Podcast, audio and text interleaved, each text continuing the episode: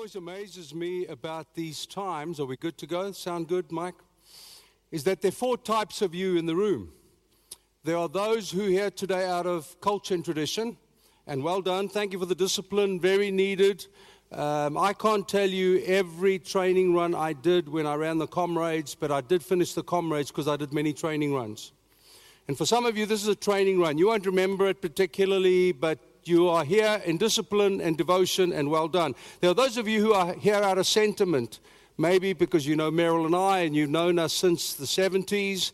And for you, we say thank you for the shared love and history and stories that we tell. For others, thirdly, it's a brick in the wall Sunday.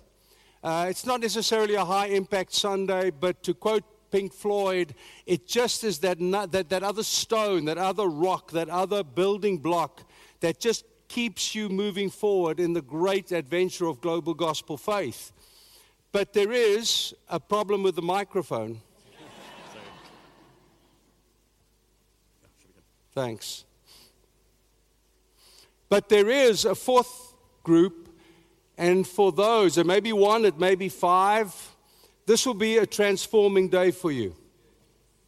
You will look back on this day, February 2023, whatever it is, 19th, and it will be a key moment in your life. I have that conviction as I preach a message that's different to the ones I normally preach.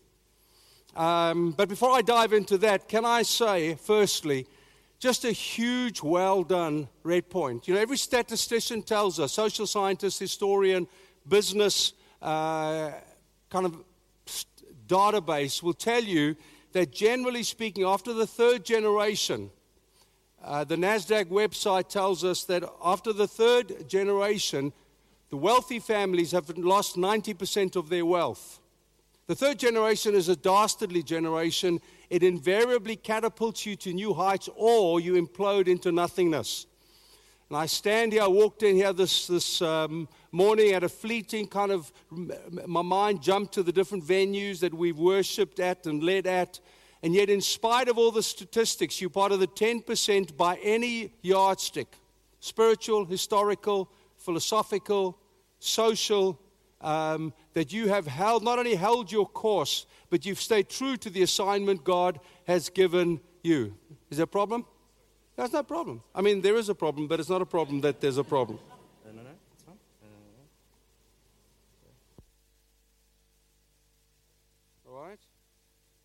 Good? Okay. I don't mind. We get it right, right at the beginning, before power, glory comes. and for some of you, it will be a really transforming morning. And I want to kind of address you this morning. Thank you for the three generations, whatever it is, almost 40 something years, or whatever it's been for holding true to the assignment God has given you as a community. As generation after generation has come through the story, thank you for holding course. I want to thank you, secondly, for your zeal and your passion. We lead a young community in Costa Mesa, California, and whenever they, those who've been here, whenever they hear of others coming to South Africa, there's kind of this you have to go to Red Points prayer meeting, it's unbelievable. It's 40 some years of praying every week when everyone else dumped their prayer meeting because they couldn't get 10 people out. You have established a zeal and a passion and a model that have called all of us, called all of us to a higher journey of discipline in the area of corporate prayer. Thank you for your call to mission, local and global. Obviously, I hear the stories, and for all of that, I'm incredibly grateful. And fourthly, thank you for your seemingly endless generosity. Whether your contribution is 500 Rand a month, 5,000 Rand, 500,000, thank you for every dime. I've got a church full of young people. And I never thought I would rejoice when I see a tithe or amount come in of $9.73. That tells me someone babysat last night and they tithed on their babysitting. And I never realized I would understand the widow's mite as well as I do now. Do I love the big checks when they come in? They're not often, but when they come in, I'm super happy But there is this inner gratitude. Oh God, thank you for Sarah, who looked after those kids last night and tithed on her babysitting. It's a beautiful thing. Please don't be discouraged because your contribution is light. It's not kingdom light, it's man light. And so, well done, Red Point. I'm so proud of you. I say that honestly and from the depths of my heart as I transition to my message. We were in Bali in December. We emptied the piggy banks a little bit because it was costly. Uh, Mark and Nash, my oldest daughter, her husband, and their four kids came up from Australia. I hadn't seen them for three years. Dana and Stu, my middle daughter and her husband, whose parents led this church. So we got deep roots here, Sean and Nola. Um, so I have a daughter and grandkids named Dooley. Why they didn't become Wienand, I don't know. It's a mystery. I love tradition except that one. In fact, I don't really love tradition. But, and then my son, who's a surfer and whatever. And so we had this incredible time. But en route, I picked up a book. And the book is called Art and Faith by a Japanese artist, Makoto Fujimura. It was interesting. I thought, well, let me read. But the more I read, the more I compelled I became by his story. Had no Christian experience whatsoever until he was an adult he was lecturing at Harvard and Yale. He was Japanese, so um, it was foreign to him. He never grew up with any sense of Christianity whatsoever. I'll come back to him in a moment. But a story in the book cap- captured my attention. Let me take you back to the 15th century Japan.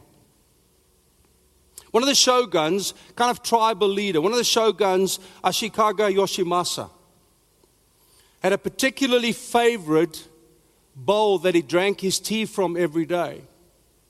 And in a mishap, as mishaps happen, his bowl shattered on the ground. Devastated was he that his bowl was no longer usable. So he sent it to China where it was made. We're talking the 15th century. It came back from China with effectively being put back together with staples. He was devastated. Not only did it lose its aesthetic beauty, but it was no longer watertight. So he decided to trust some of the local Japanese artists. And what happened started a whole artistic movement called kintsugi. Would you show the slide, please?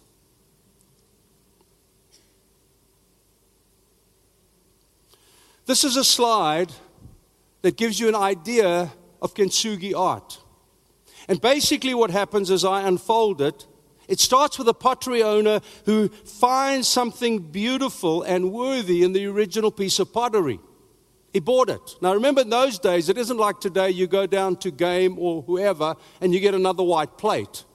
Every piece of pottery, every piece of, of, of dinner plates or cups or whatever had value. And so the shogun found great beauty and worth in that piece of poetry, pottery. But of course, as with, happens with all of us, a mistake or misuse breaks, cracks, or chips this piece of pottery.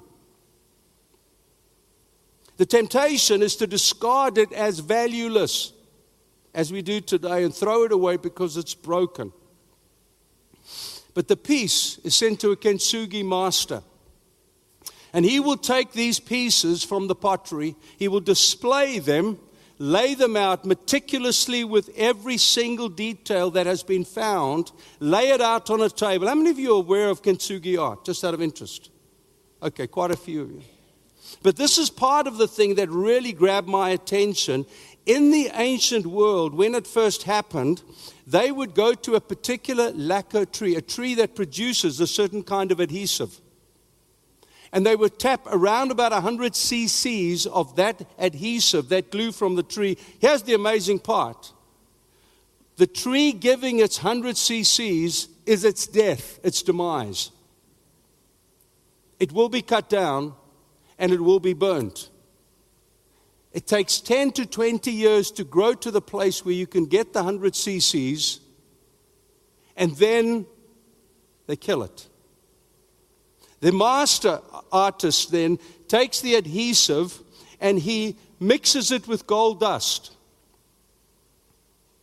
And then meticulously begins to put the pieces together He fills the broken edges, the chips, the cracks, and it's left to solidify and dry. And the final product, dear friends, is more beautiful and more valuable than the original. Now, why do I tell the story? Because I'm not sure there is a greater picture of gospel beauty as recorded in the world of the arts than this one. Think for a moment with me, if you will. Number one, our original value. When God made us, the psalmist says, David, says, I'm fearfully and wonderfully made. When you are in your mommy's tummy, can I say this, and I don't know why, even if your mother was raped, you are still fearfully and wonderfully crafted by the eternal Creator who seeds you with life and with beauty and with wonder. Your original value is magnificent. But sin and misuse begins to crack us, chip us, and break us. However, in the gospel story, we are not discarded. We are not thrown away because of our brokenness. Now, please heed this carefully. The tree gives its life for our restoration. That's the cross.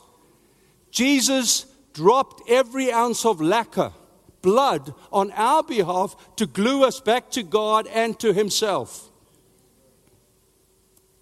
Now, this is not a philosophy. This is not a great artistic moment, nor a message that preaches well. Because I want to argue this morning as we go through, I don't mean argue, argue, I mean debate, dialogue. That number one, many of you do not see your worth because of the time of your birth.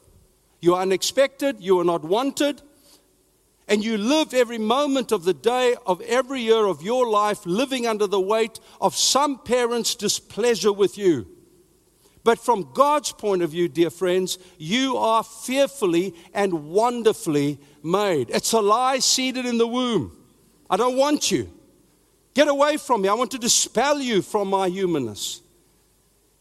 But the truth of the story is that that's not true. This is true that God has fearfully and wonderfully crafted you, forged you, shaped you. It took nine months, not three. And He meticulously put you together, cell by cell, bone by bone, blood drop by blood drop. Every detail of you, it was part of His authorship. And if that was not beautiful enough, that in the womb, and then subsequent to the womb, brokenness, chips, cracks have begun to evidence your life. You are not discarded, dear friends. The Father who created you with such joy and such delight is the one who looks at your brokenness and says, Give me an opportunity to rebuild you. Give me an opportunity to take what the cross did and the blood from the cross to create an adhesive with gold. So that the final product, when the kintsugi master is, is completed is that bowl is more valuable and more expensive than its original form. And the enemy lies to us, dear friends. The enemy tells us that I was either seeded in ungodliness or my life has produced in me a separation. Who would ever accept me? Which God would ever love me and restore me to brokenness? And the enemy says, You are absolutely right. You are not worthy the slightest investment of an eternal creator to glue you back together with gold. Now, we'll come back to that later on. I want to speak to you in the light of that around biblical confession. And I want you to grab your Bibles with me, if you don't mind, and go to a well known text in 1 John. Beautiful book, written round about 96 to 98. He was the final, last man standing apostle who had walked with Jesus. I see him walking up and down, pacing a scribe sitting there writing everything. His eyes are dulled, his hand is shaking, his body is frail. Some argued that they tried to boil him, but he would not be boiled. I don't know if that's true. It's legend, I suspect, more than fact. But he is the last man standing, and I want to be with someone who knows someone. You know what I mean? I don't want to be with someone who's written a book about someone. So if you, if you said to me, John, excuse me, is going to be here tonight,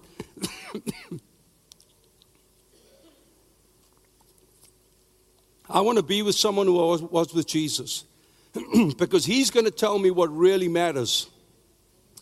And if I, we're going to teach this book at home when I get home on legacy, what really matters, and unpackage this book about the 10 things that we feel really matter in our Christian faith.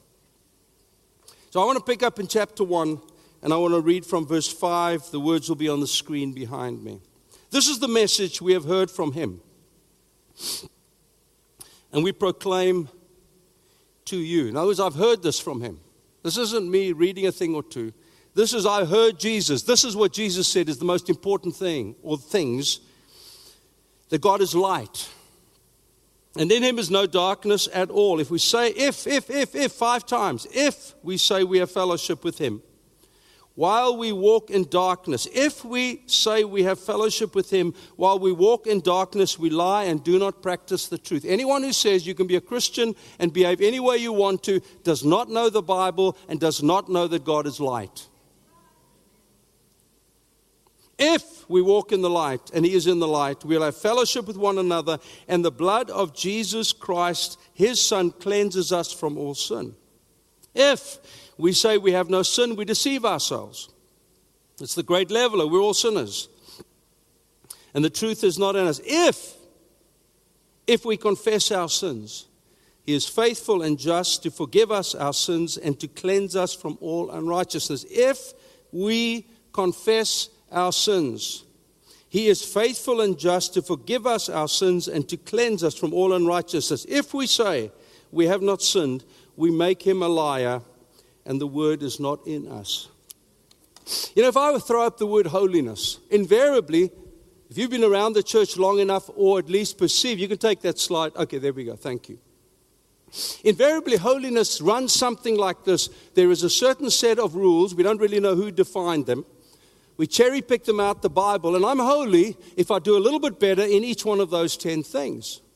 Well, is that really what holiness is about? Firstly, I want to argue that the Bible is not a morality manual, it's an invitation. And holiness is not a performance based set of moral rules, it's an invitation to proximity. Holiness is where I position myself with Jesus. I sit with way too many people. I feel so unholy, Chris.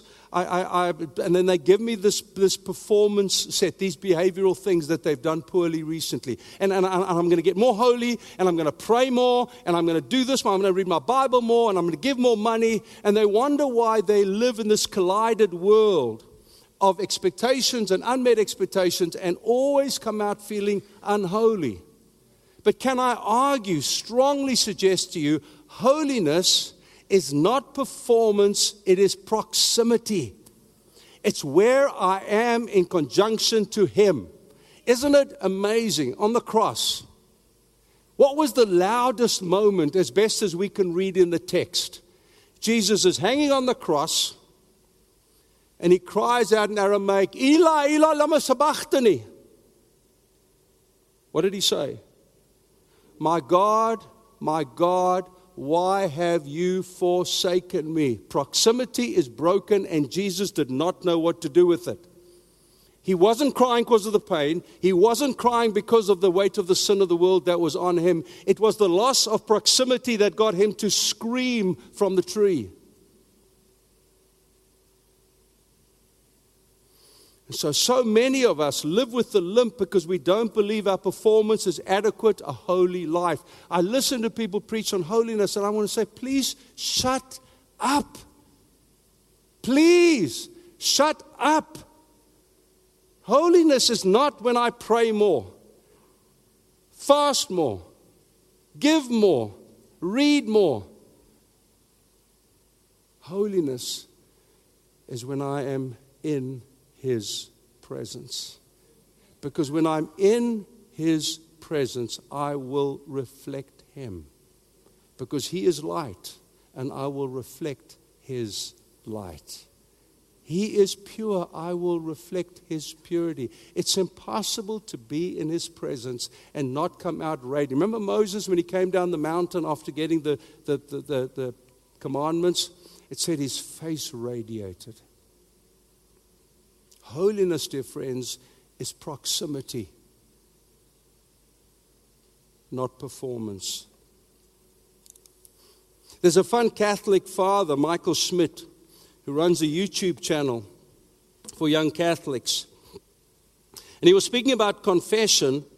And he asked his congregation when they come in for confession, Has God been number one in your life?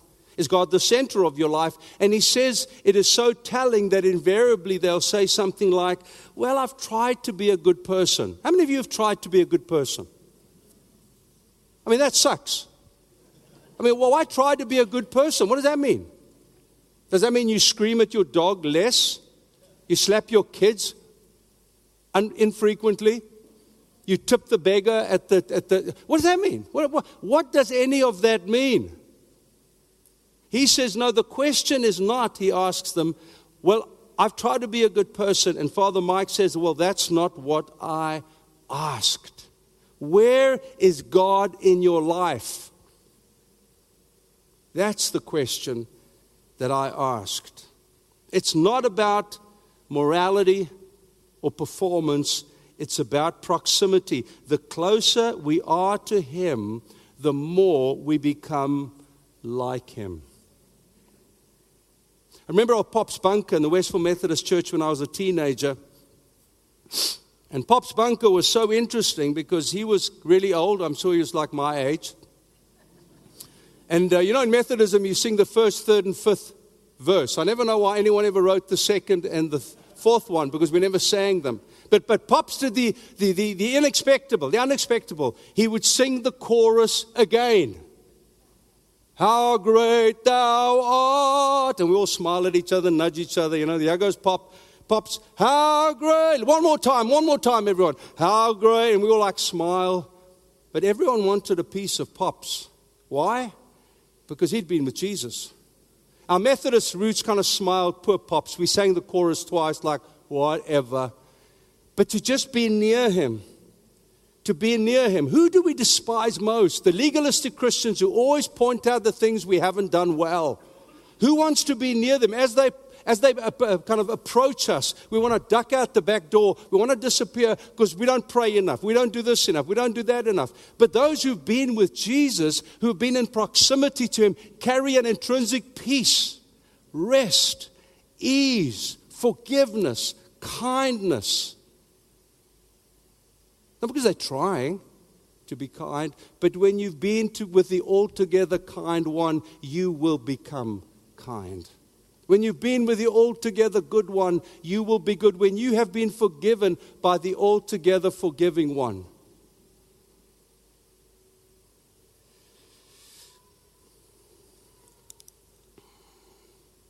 Makoto Fujimura says this In Eastern Christian sacraments, they're called sacred mysteries. Confession is one of them. He says, because we experience God's forgiving love. He's a Japanese man. He interprets his Christianity through that Eastern Christian sacrament. But listen to these two quotes, and I'll highlight the pieces that I think are so valuable. He continues The truth, of course, as an unbeliever, the truth, of course, was that it was all my own self, my own impiety that divided me against myself. Here it comes. My sin was all the more incurable because I did not think myself a sinner. You and I are at our most dangerous when we justify the things we do badly, when we don't look after this body that's the treasure of the Holy Spirit. When I fill my mind with unkindness and perversions, and I justify that. I don't think myself a sinner. I am the most dangerous of humans. And the problem, dear friends, and I say this as one who is with you, when we've been in the church for a long time, we live comfortably and easily with our own explanations, our own excuses, our own reasons. And he says, Fujimura says, I did not think myself a sinner. He carries on. But my sin was like this I looked for pleasure, beauty, and truth, not in Christ, but in myself. One of the things that pains me when I come back to Durban, and there are a few things, not because I'm living in cool America, I can keep you busy for an hour on everything that's wrong and a, and a civilization that's imploding. As an historian, brutally obvious, and people are living as in the days of Noah. But one of the things that, that causes me pain is those who've walked with the Lord for a long time who do not think themselves a sinner, who have pursued a highly selfish, highly self preoccupying, highly unbiblical life, and they explain it because they are not sinners. My sin was this, I carry on the quote, that I looked for pleasure, beauty, and truth, not in Christ, but in myself and his other creatures. Here it comes. And the search led me instead to pain, confusion, and error. Okay. Confession. When the Catholics and the Protestants split, way back in the 1500s, oversimplistically, the Protestants got the scriptures and the pulpit. The Catholics got the spiritual disciplines and um, uh, the spiritual practices. Confession is one of them. Ask the average Protestant, when last have you had a moment of true confession? Not you and Jesus, that's not what says here. I mean, forgive my crassness, that's BS. Dietrich Bonhoeffer, the great German theologian, questions whether confession by myself is true biblical confession. But Martin Luther said this Therefore, when I admonish you to confession, I'm admonishing you to be a Christian. I'll be very practical when I land in a few minutes' time. I'm admonishing you to confession, confession of faith, confession of sin. Dietrich Bonhoeffer, you know who he is, died in the hands of the Nazis in Germany in 1945. He says, A man who confesses his sins in the presence of a brother knows he is no longer alone with himself, experiences the presence of God in the reality of the other person. As long as I am by myself in confession of my sins, everything remains dark. But in the presence of a brother, the sin has to be brought into the light. Richard Foster says confession is a difficult discipline for us as we all too often view the believing community as the fellowship of saints. We look around and say, dang, if they know what I went through. But look at them.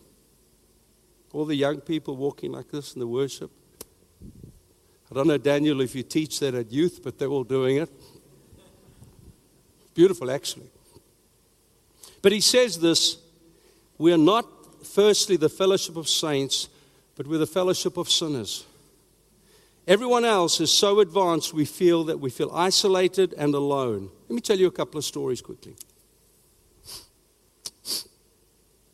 One from America, one from South Africa. When I led Glenridge, a young man came to me one day and he said, Chris, I have to tell you. So I said, okay. He said, I've watched you. I think I can trust you with this. These are not superficial things. These are not, I was tempted to look at pornography last night and that is horrible. These are deep things that some of you are sitting with and you feel like it's your lot in life that no one can ever find out what really, really happened to you. It's a lie from darkness, dear friends. This young man sat across the way from me, dysfunctional home, brutal dad, unhappy upbringing, and in the chaos and confusion of circumstances of his family of origin, he ended up dabbling in homosexuality, but no one knew but him and his friend. He was now in his late 20s, and he carried the stain of that unit of time in his life. And I sat there completely ill equipped to handle it. I have no degree in psychology, I have no ability in counseling, but I knew this was this very sacred moment. He was letting me into the deepest inner sanctum of his soul. We had let no one else go, I was told. And I cried out to God. I said, Lord, I have no idea what to do with this information. And then I think, prompted by the Spirit, I said, I want you to write this all down, which he did. Took a few minutes. And I took him outside to our house in Edmonds Road, and we made a fire, and I burnt that. And I said, God has forgiven you because the Bible says that we need to forgive on his behalf. It's one of those kind of weird texts. And I said to my brother, all that I can say is that God forgives. You know what we tend to do in these moments? Oh, it's no problem, bro. I also struggled with lust, you know. Well, I wasn't like guy on guy thing. I was like guys on chicks, and we all go through it, and it's no big deal, and don't worry about it. That is not confession, and we're not helping anyone with that. It's sitting, listening carefully with an ear tuned to the Holy Spirit and an ear to a broken heart. And as we sat there burning that piece of paper, he just flooded with tears as the years of shame and guilt peeled off him. And I held him and we prayed together. Confession is the deepest form of deliverance and freedom that has been left on the shelf as a Catholic practice. And if we sometimes confess, we confess to one, ourselves, God, I'm so sorry I did that. Or maybe to some other neutral person where we couch it soft, not really as punchy as what really happened. And we wonder why some people drift into spiritual apathy spiritual discouragement, spiritual disorientation, because the passion goes when sin remains.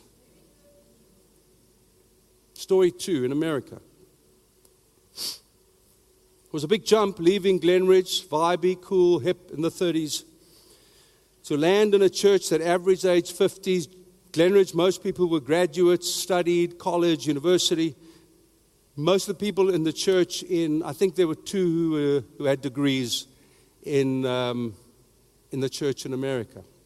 About two, three years in, a man asked if he could come and see me. Man in his 50s. I said, sure. He said, can we have a private place? I said, absolutely. We sat outside in my garden. and he looked at me he said, you know, I trust you. I said, okay, thank you. He said, what I'm going to tell you today I've never told anyone. Okay? Been in the church a long time, got saved decades before. He said, My father was brutal with my mother. And eventually he left. And my mother, in the trauma of what she went through, made me her sexual partner. From my teenage years, she would want me to sleep with her and be intimate with her. And I knew it was wrong, but I couldn't do anything about it. Ladies and gentlemen, a man born again by the Spirit of God, a man who could speak in tongues, a man who could minister through the Spirit, carried in his inner sanctum a soul, a debauchery so weighty that he could never share it with anyone until that day. And I listened long, I listened hard. I have no idea if I did a good job, but I knew confession was important to him as there was a visible sense of the weight coming off his shoulders as he spoke the word, his story to me in depth. Pulled no punches, didn't try and soften it. Well, it didn't mean anything. Deep, deep, deep. Confession is a remarkable gift from the Most High to unlock the deepest bruisings, brokenness in our soul. What is your story that no one knows? Were you molested as a kid? no one knows. Were you raped as a 14 year old on a date? No one knows. Abused at boarding school? Now, this isn't to be flippant or to, to kind of engender some emotional response, I want to offer you the promise of kintsugi. That when we acknowledge our brokenness and we put the pieces on the table and we submit to the supreme master, all those brokennesses come together and are glued together with gold sprinkles so that the you that is put together is even more beautiful with greater capacity and greater freedom than the you when you were first born but the lie of the enemy and an empty toolbox. Protestants don't know how to confess. It doesn't mean you go to your best friend and say, Oh, dang, I slept with my buddy's wife last. Oh, you too. Yeah, I did too. And I want to land softly explaining three things why confession is a gift to a spiritual toolbox. Number one, Confession restores proximity. John opens up this book where he says, I know him, I sense him, I feel him, I hear him, I proclaim him. This is the message we have heard from him and proclaimed to you that God is light, and in him is no darkness at all. In him there is no darkness at all, dear friends. We're in a fellowship of sinners. We all have stories. Things have happened to all of us that we wished hadn't happened, or things we did that we wished we did not do. But we're not captive to a secular mind that stains us, that teaches us to live with these depravities. The gospel mind invites us from brokenness to wholeness, from darkness to light, from evil to goodness. If we have fellowship with Him, we will walk in dark. Eh, we will, sorry, if we have fellowship with Him while we walk in darkness, we lie and do not practice the truth. I can hear endless talks on worship but if my soul is stained by the sin that I hide in the dark places, I can try and fulfill the outward expectations. I'm a charismatic. This is what charismatics do. But my inner soul screams hypocrisy. Not for reasons of judgment, but for invitation to freedom. Come, come. I want to make you free. I want to put those broken pieces together, kintsugi. Secondly, confession removes the effects of this rebellion. Removes the effects of this rebellion. Shame. Shame isn't a South Africanism that is the one word that covers everything. Hi, this is my new baby. Oh, shame. The Americans look at their babies and say, what, What's wrong with my baby? Why, why do you say shame? Now, Adam felt shame when God called him, Adam, where are you? He said, I felt shame. And sin always brands me with shame. Guilt. Guilt is the trigger to a holy life in greater proximity with Him. Isolation, anxiety, blame. Many people have come out of COVID, particularly the men, with deeply stained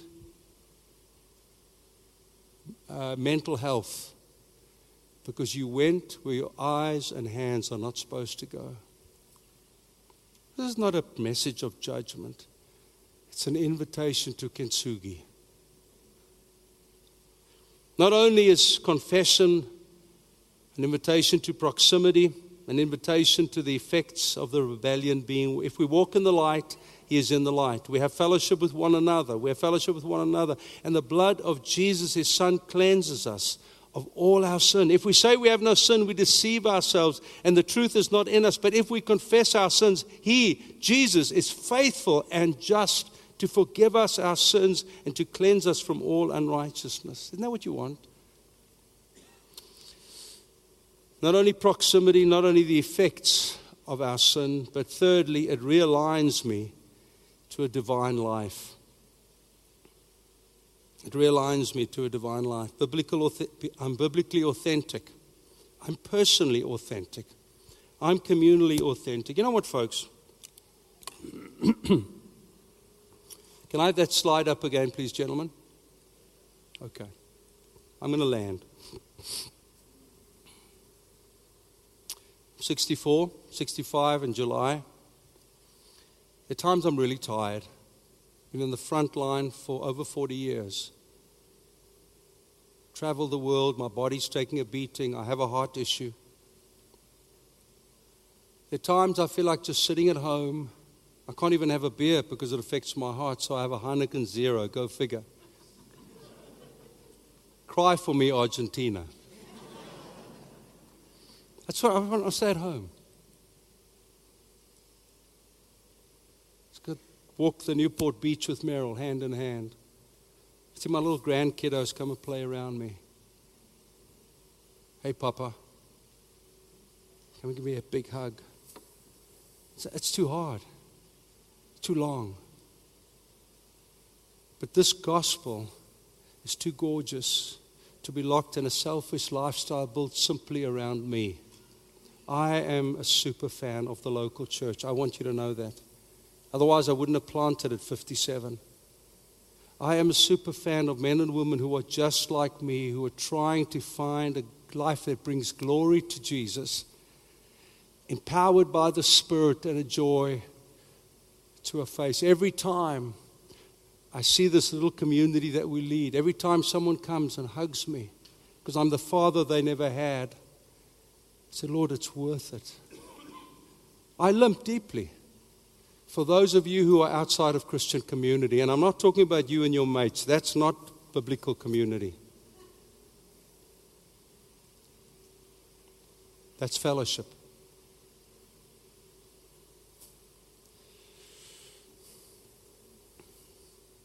It was the 15th century that the shogun broke the bowl, his beloved bowl, and it scattered across the floor of his palace. And he got his servants to sweep up the pieces and put them together and sent them to China so that they could be repaired. And he was devastated when, after some months, it returned stapled. And rather than give up that his beautiful bowl was no longer watertight nor beautiful, he sent it to the Japanese artists and they started the art of kintsugi, where they take a broken, cracked, or shattered bowl that is deeply intimate and loved by the owner.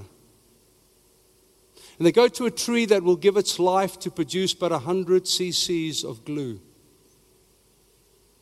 And they take gold and they sprinkle the gold on the adhesive, and meticulously over a three month period, they put that bowl together, giving it time to get stronger and solidify and then gets presented to the owner one more time, and without exception, it's more beautiful, it's more valuable, and it's larger than it was before. That, ladies and gentlemen, is the gospel. And that is the hope you have. It's not how broken you are, it's would you put your hands, yourself in the hands of the Kintsugi master and let him put you together the cross emptied Jesus so that we could have his blood that would glue us in a story from brokenness to wholeness. And confession is one of the vehicles that he uses to unlock a broken soul and to restore us in union with him, Jesus, the altogether wonderful one.